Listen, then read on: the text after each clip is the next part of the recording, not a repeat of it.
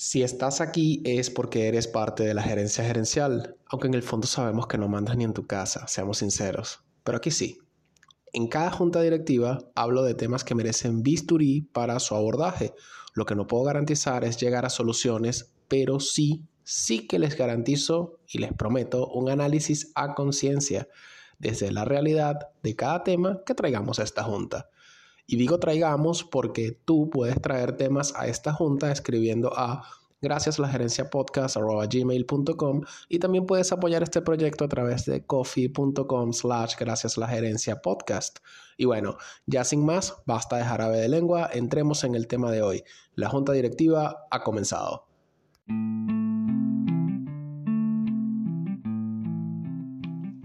Hoy quiero compartirles una info que me pareció súper valiosa para traer a la Junta. Resulta que me ha llegado el informe de Asana sobre la anatomía del trabajo. En dicho informe, esta gente encuestó a 10.624 trabajadores, ni uno más ni uno menos. Trabajadores del conocimiento, es decir, en todo el mundo, y lo hicieron pues para entender eh, qué funciona y qué es lo que no funciona en la forma en la que se compone el trabajo hoy día en las organizaciones. Para ello es importante comenzar por centrarnos en la composición del trabajo en la que se ha basado este informe de Asana. El primer componente eh, lo hacen los pormenores del trabajo. Es decir, los pormenores del trabajo se refieren a las actividades como las comunicaciones acerca del trabajo, la búsqueda de información y el cambio entre diferentes aplicaciones, la gestión de prioridades cambiantes y las actualizaciones de estado del trabajo. El siguiente componente es el trabajo calificado. Se trata del trabajo que requiere conocimientos o experiencia específicos. Y por último, trabajo estratégico este elemento está compuesto por planes de acción que diseñamos para alcanzar objetivos importantes en nuestras organizaciones. Ahora bien, ya que tenemos claros los tres componentes de la anatomía del trabajo que nos ocupa en esta junta directiva, comencemos a dilucidar datos bien interesantes que trae este informe.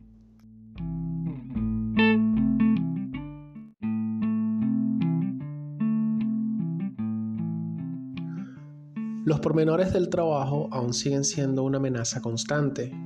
De hecho, de las 40 horas semanales que en promedio se trabaja, se dedican casi 23 horas a tareas repetitivas y de poca relevancia. Incluso, los resultados de este estudio demuestran que en términos de la anatomía de trabajo entre 2021 y 2022, la comparativa va de la siguiente forma. Los pormenores del trabajo, es decir, todas esas actividades como comunicaciones acerca del trabajo, búsqueda de información, a ver, tareas repetitivas que son eso, simplemente repetitivas, eh, pasaron de tener un 60% de ocupación en horas en 2021 al 58% en 2022. O sea, prácticamente no varió. Cuando hablamos de trabajo calificado hay un leve aumento porque en 2021 el 26% de las horas se dedicaba a trabajo calificado, mientras que en 2022 se dedica ahora el 33%. Lo que sí preocupa es que en 2021 el 14% del trabajo de, de la jornada era dedicado a trabajo estratégico y ahora es escasamente un 9%. A ver, si bien el trabajo calificado es importante, si una empresa no planifica con anticipación no obtendrá resultados esperados. Y lo que parece demostrar el resultado del estudio es que hoy día las empresas se están concentrando en la inmediatez, en lo de hoy. Es como si vivieran apagando incendios. Por otra parte, cuando el estudio hace un, desglose de los pormenores del trabajo, este estudio se enfocó en seis países, en siete países. Australia, Francia, Alemania, Japón, Singapur, Reino Unido y Estados Unidos. Les cuento rápidamente. Reino Unido y Alemania son los que menos tiempo, y, Francia, son los que menos tiempo le dedican al trabajo estratégico. Francia le dedica un 6%, o sea, en Francia los trabajadores le dedican un 6% de su jornada al trabajo estratégico. En Alemania un 7% y en Reino Unido un 7%. Bien, ahora, si hablamos de trabajo calificado, eh, al mismo tiempo, Francia es la que tiene el eh, junto con Alemania, son los que tienen los porcentajes de dedicatoria de horas al trabajo calificado más altas. Francia dedica, en Francia los trabajadores dedican un 36% de su jornada laboral al trabajo calificado, mientras que en Alemania eh, dedican un 40% de la jornada al trabajo calificado. Bien, cuando nos concentramos en los pormenores del trabajo, es increíble que un país como Singapur, sus trabajadores dediquen un 69% a las tareas repetitivas, a esos pormenores del trabajo. Eh, es interesante cuando lo ves eh, desglosado porque tú dices, bueno, a veces uno se queja porque de este lado del mundo, en Latinoamérica, uno dice, no, demasiadas reuniones, demasiado esto, demasiadas tonterías y resulta que es un mal mundial y en países altamente industrializados. De hecho, de acuerdo con el informe, a pesar de que los trabajadores se sienten cada vez más cómodos y familiarizados con el trabajo híbrido, aún dedican demasiado tiempo a los pormenores del trabajo, independientemente del mercado, su segmento demográfico, el tamaño de la empresa o incluso su nivel jerárquico. Esto es evidente cuando se compara el cambio o más bien la falta de este en los pormenores de trabajo año tras año.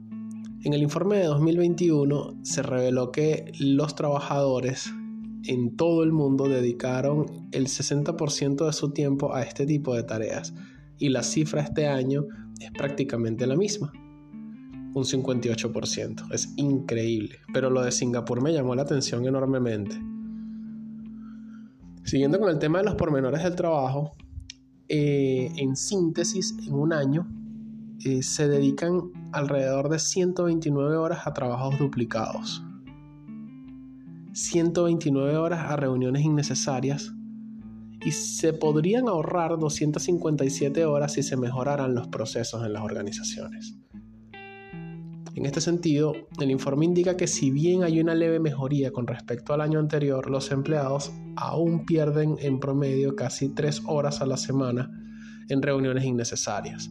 Todos los días son bombardeados con aproximadamente 32 emails y cada hora su atención se divide entre varias herramientas desconectadas y el cambio constante entre estas. Los pormenores del trabajo son una parte muy arraigada de las empresas modernas y aún así siguen siendo el mayor obstáculo para la productividad, por lo que no se les debería, y noten el condicional, no se les debería restar importancia. Son demasiados los trabajadores que se encuentran atrapados en este agujero negro, absorbidos por un mundo repleto de tareas pequeñas y repetitivas que se suman a una enorme carga laboral. Con tantas herramientas y notificaciones para clasificar como emails, recordatorios de reuniones y otras aplicaciones de mensajería, es difícil centrarse en la reunión en cuestión y al mismo tiempo hacer un seguimiento de las próximas obligaciones. De esta manera la tecnología ha permitido que el futuro interfiera en el presente. Es muy probable que la generación Z y la generación Y, o Y, los millennials, se distraigan durante las reuniones virtuales y se pierdan acciones concretas debido a la necesidad de realizar eh, varias tareas a la vez. Concretamente, los trabajadores siguen sin poder cumplir con el 15% de los plazos, en comparación con el 26% del año anterior. Y la pregunta es, ¿por qué los plazos son tan difíciles de cumplir? El 24% de los encuestados cree que tener demasiadas reuniones tiene un impacto directo en el incumplimiento de los plazos.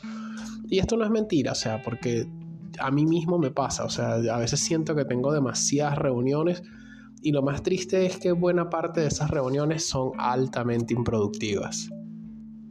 Entonces creo que es un tema como para reflexionar, ¿no? Y hay otra cosa que me sorprendió y es... Eh, fíjense que eh, adentrando un poco más en el tema de, las causas, si bien de las causas de los incumplimientos, si bien 24% de los empleados encuestados respondieron que eran demasiadas reuniones y eso los hacía incumplir, hubo un 22% que respondió que la falta de claridad en cuanto a las prioridades también era otra causa para incumplir, o sea, que les hacía incumplir los plazos. Y otro 23% respondió que la causa del incumplimiento de sus plazos de entrega de lo que sea tenía que ver más con procesos poco claros.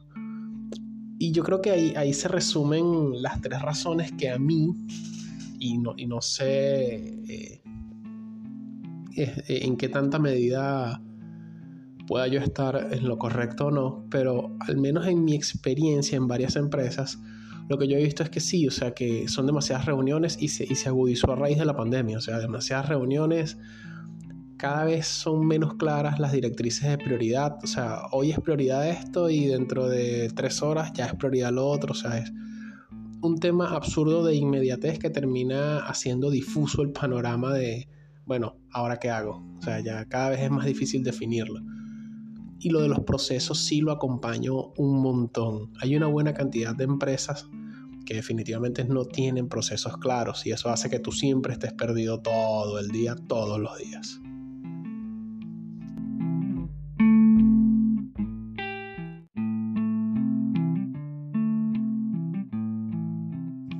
Otro aspecto relevante en este estudio es la importancia de la ubicación eh, para los trabajadores, para los empleados a la hora de ejecutar sus labores. Resulta que este estudio reveló que los trabajadores realizan mejor su trabajo calificado, o sea, ese que requiere cierto grado de experiencia y especialización, cuando trabajan desde casa, en donde, de acuerdo con los empleados, pueden concentrarse mejor. Yo coincido. Sin embargo, estos mismos empleados prefieren la oficina para la mayor parte del trabajo interpersonal. De hecho, el 49% de los encuestados ve la oficina más como un espacio social en comparación eh, con, con esa misma oficina antes de la pandemia. De hecho, resaltan que es el mejor sitio cuando se trata de tareas colaborativas relacionadas con las estrategias y planificación, así como incorporación de empleados nuevos, porque claro, hay que presentarlos y todo lo demás, reuniones individuales, o sea que todavía es, somos humanos y definitivamente todo bien con las videollamadas, pero llega un momento que te satura y se pierde ese toque tú a tú que no se sustituye con una videollamada, o sea, lo presencial manda en ese sentido. Y la formación y desarrollo profesional, o sea, un entrenamiento no es tan cómodo cuando es por eh, una plataforma de videollamada esa interacción del, entrenador con los entrenantes presencial, pues sí, definitivamente agrega valor y facilita la, el proceso de aprendizaje.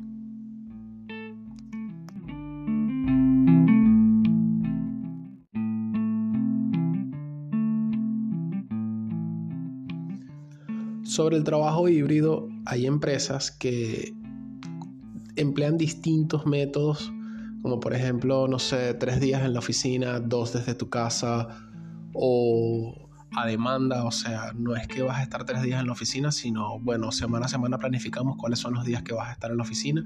Y en, esas dos dinámicas principalmente ha girado este tema del trabajo híbrido en la mayoría de las empresas. Sin embargo, el estudio arroja que el trabajo híbrido necesita límites más claros, de hecho, hay una serie de afirmaciones que el estudio hace y evalúa el nivel, el nivel de, conformidad de cada, de cada generación con respecto a cada una de estas afirmaciones. Empiezo con la primera. La primera afirmación dice, no hay un horario claro de inicio y finalización de cada día laboral. Los que más concuerdan con esto son los de la generación Z, con un 53% de los empleados de esa generación que, concuerdan con el hecho de que necesitan como que, límites, ¿no? De cuándo comienza y cuándo termina el día laboral. Y los que menos están de acuerdo con esto y por ende yo entendería que controlan mejor eh, el tema de inicio y finalización de, de, la jornada son los baby boomers, con un 34% de los empleados activos de esa generación. La siguiente afirmación. Se tiende a revisar los emails con más frecuencia fuera del horario de trabajo. En este sentido, y con un 48% de los empleados, los de la generación Y, los millennials, son los que más sufren en este sentido, mientras que, de nuevo, los baby boomers tienen eh, la, menor tasa de participación, con un 28% de los empleados, baby boomers, eh, que tienden a revisar los emails con más frecuencia fuera del horario de trabajo. La siguiente afirmación del estudio eh, dice, se piensa más en el trabajo durante las horas libres. A los que más les afecta son a los millennials, con un 44% de sus empleados, que son los que más tiempo pasan pensando en su trabajo en el horario libre. Los baby boomers, de vuelta, son los que menos piensan en el trabajo durante sus horas libres, con un 24% de sus empleados. La siguiente afirmación dice, la capacidad de atención para el trabajo es más corta. Los que más la sufren son los de la generación Z. O sea, les cuesta eh, mantener atención por periodos más prolongados. Y esto quizás tenga que ver con el punto que, les voy a, del que les voy a hablar a continuación, en, el siguiente segmento. Mientras que, de nuevo, los baby boomers son los que son, son a los que menos les cuesta eh, poner atención por mayor cantidad de tiempo.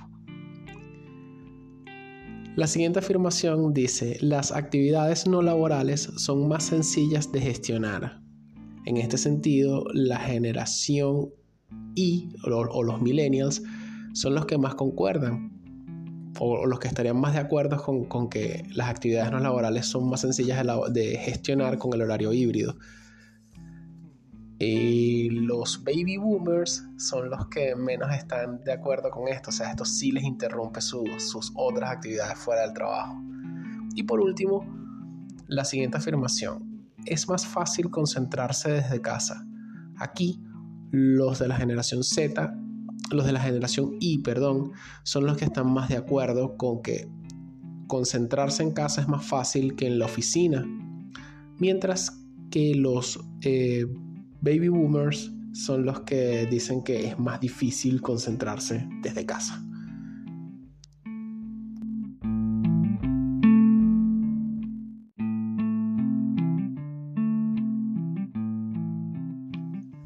Ok, el siguiente punto del estudio es el costo de las distracciones. Y las distracciones están directamente relacionadas con la cantidad de herramientas y aplicaciones que usamos para trabajar hoy día. De hecho, me impresionó que en promedio los empleados encuestados en este estudio usan nueve aplicaciones para trabajar. Nueve aplicaciones con notificaciones, nueve aplicaciones con eh, requerimiento de interacción de parte de sus usuarios. Esto ya es un dato de partida interesante. Ya entrando en el punto específico sobre la sobrecarga que generan estas aplicaciones, hay un 42% de los encuestados que pasa más tiempo revisando sus emails en comparación con el año anterior. Hay un 40% que dedica más tiempo a las videollamadas. Hay un 52% que realiza más tareas en paralelo durante las reuniones virtuales que el trabajo en sí. Increíble. Y un 56% que se siente obligado a responder las notificaciones de forma inmediata. Entonces imagínense nueve aplicaciones en promedio que usa la gente y que te sientas con la obligación de responder todas las notificaciones que te da cada una de esas nueve eh, aplicaciones. O sea, a ver, obvio que te vas a volver loco. De hecho, hay un señor de nombre Skyler Badernotch que es el director general de Hope for Haiti o Esperanza por Haití, que dice que a medida que la organización crece, las comunicaciones empiezan a saturarse. En Hope for Haiti hemos notado que la ineficiencia en estos aspectos nos daña. Cuando nos ponemos a funcionar como una máquina bien aceitada, no ayudamos a tantas personas como quisiéramos y es nuestra responsabilidad mejorar para lograrlo. Allí me parece interesante el llamado a García que, hace el Señor, ¿no? Que es como que, mira, todo bien, pero las comunicaciones te saturan. Y lejos de ayudarte, que es el fin en sí de orquestar las comunicaciones, pues más bien te atrasa, ¿no? Te complica. Y la verdad, yo mismo como empleado he sentido que incluso el email, que digamos es un poco más tradicional y no es tan heavy como otras aplicaciones como Slack o qué sé yo, Microsoft Teams que tiene notificaciones porque manejas proyectos y todo. O sea, hay una necesidad de inmediatez en todo nivel de nuestras vidas hoy día, pero especialmente en la laboral, que de hecho hay gente que te dice el absurdo de que un email debe responderse en un promedio de 15-30 minutos. A ver, no, no, no y mil veces no. Si tú mandas un email y es algo urgente y tú pretendes que te respondan en 15 minutos, no es más fácil que llames. No digo, ¿no? No, no es más sencillo eso.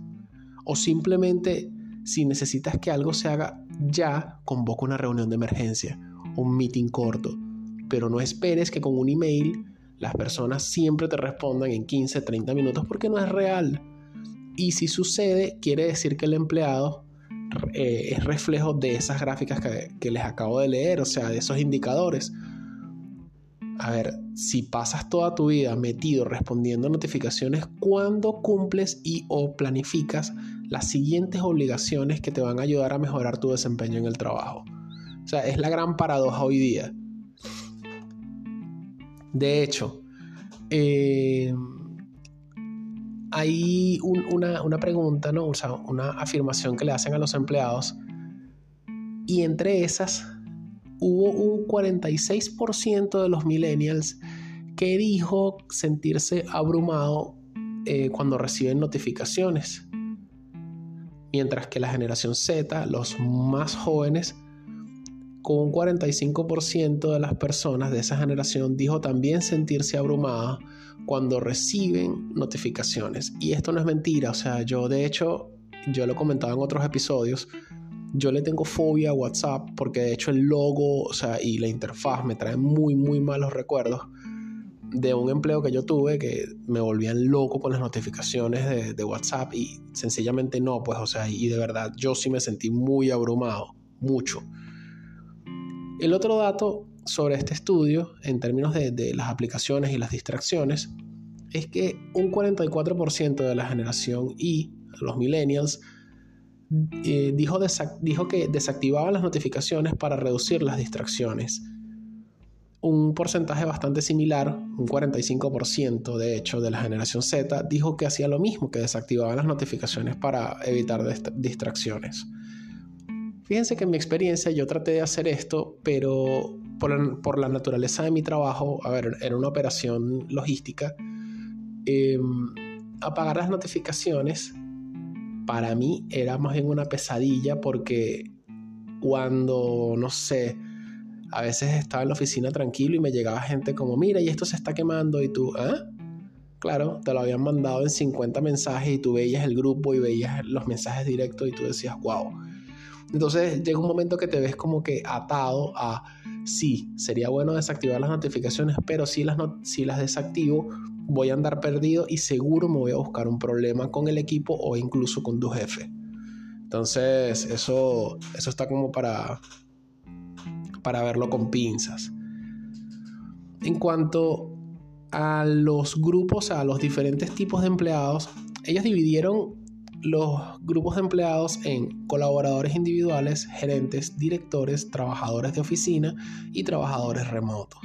Bien, Vamos a concentrarnos en lo que son los trabajadores de oficina y los trabajadores remotos.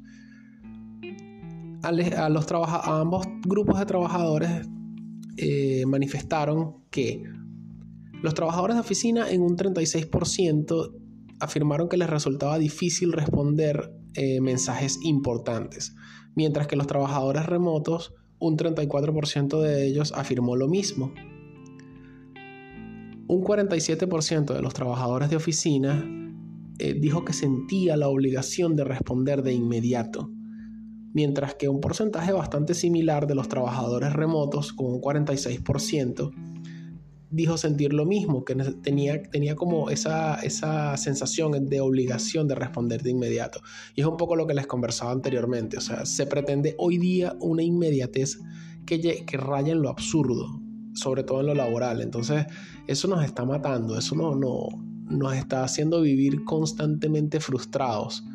Y yo creo que eh, ahí se explican muchas actitudes, De hecho, ese fenómeno que está pasando ahorita en Estados Unidos, eso de, los gringos le pusieron The Great Resignation, eh, que básicamente la gente está renunciando masivamente a sus empleos porque basta, o sea, llega un momento que tú dices, ¿y cuándo vivo? Y yo más o menos cuando, cuando me dedico un tiempo a mí o a mi casa, a mi familia. eso nos está dañando.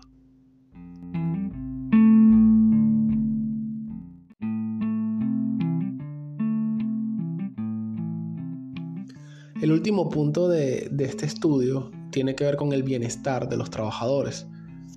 Y esto refleja mucho de lo que les comentaba anteriormente. De hecho, los trabajadores eh, encuestados consideran que sufrir agotamiento de forma habitual es el costo del éxito. De hecho, el 40% de todos ellos piensa que es una parte inevitable del éxito. Incluso casi un cuarto por ciento casi un cuarto, perdón, un 25% de los trabajadores padeció agotamiento mental al menos cuatro veces durante el último año.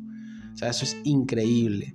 El tema es tan grave que el director general de Epitaph Record, Brett eh, Gervix, dijo que no quería que la gente sufriera de agotamiento mental porque él quisiera que se traten bien entre ellos y que disfruten del trabajo. O sea, sí, nos estamos tratando mal, sí, no, la, no la estamos pasando bien en el trabajo y eso es una realidad. Nos hacemos los locos, pero es una realidad. Y decirlo es casi que un pecado en la oficina. En este sentido, eh, surge otro, otro enemigo para cualquier persona que desee conservar su salud mental y es el síndrome del impostor. ¿Y por qué el síndrome del impostor? Por supuesto, si vives frustrado, sientes que tú no, no eres capaz de, o sea, te tiras a menos todo el tiempo en este sentido, los, 40, eh, los trabajadores del conocimiento, un 49% de ellos sufre el síndrome del impostor. Cuando lo llevamos a género, el 52% de las mujeres sufre o ha sufrido del síndrome de impostor. Los hombres en un 46% sufre o ha sufrido del síndrome del impostor. Los trabajadores con, con hijos, un 50% de ellos sufre o ha sufrido del síndrome del impostor y un 48% de los trabajadores sin hijos también sufre o ha sufrido del síndrome del impostor. O sea, sí se, sí se ve claramente que la mitad, casi que la mitad constante en cualquier segmentación que hagas, refleja que no la estamos pasando bien, que tenemos agotamiento mental, que tenemos síndrome del impostor que básicamente vivimos con una depre constante, o sea, y es una realidad y hay que asumirla, o sea, no, no podemos seguir en esta, o sea, y, por eso también muchos reclutadores se encuentran con currículums que básicamente la gente dura dos, tres años, porque una buena parte de la gente, y eso se está replicando, ya entiende que mira, yo lo intento en esta empresa, no me resulta, adiós, busco otra, porque hay otro factor que también se agrega y es que llega un punto en el que ves que no la estás pasando bien y encima no estás ganando el dinero que tú consideras que deberías cobrar por lo que sabes hacer. Eso resulta inevitablemente en que la gente busca mejores opciones y es así. Entonces yo creo que es un punto, un punto en el que ya todos deberíamos tener esa conciencia de no tengo por qué pasarla mal en mi trabajo.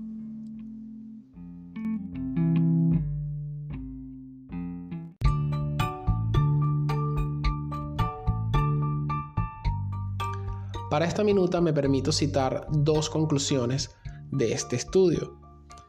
La primera dice que para empoderar, a los empleados, para que se ocupen menos de, de los pormenores del trabajo y se centren más en el trabajo que realmente importa, las empresas deben reducir las distracciones digitales a las que están expuestas las personas. Y esto, esto deberían hacerlo con menos aplicaciones y notificaciones necesitan establecer procesos claros que las ayuden a minimizar el cambio de contexto. Además, necesitan consolidar las herramientas a través de un software específico como plataforma de trabajo. La segunda conclusión apunta a, para construir un, lugar de trabajo más solidario y ameno, es necesario reconocer la prevalencia del agotamiento y el síndrome del impostor y confrontarlos, para que todos los empleados se sientan más felices y comprometidos en el trabajo. Las empresas deben ayudarlos a visualizar el panorama general para comprender cómo su trabajo forma una parte valiosa del todo. Yo creo que estas dos son contundentes, creo que no haría falta agregar nada más a esta minuta.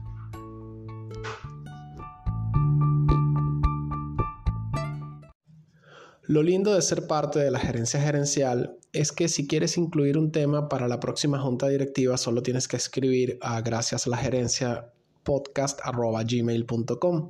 Además, puedes visitar coffee.com slash gracias a la gerencia podcast y apoyar este proyecto. El próximo miércoles les contaré otra historia corporativa y de la vida misma y la pueden escuchar en Anchor, Spotify, Google Podcast, Apple Podcast, Tuning Radio y Amazon Music.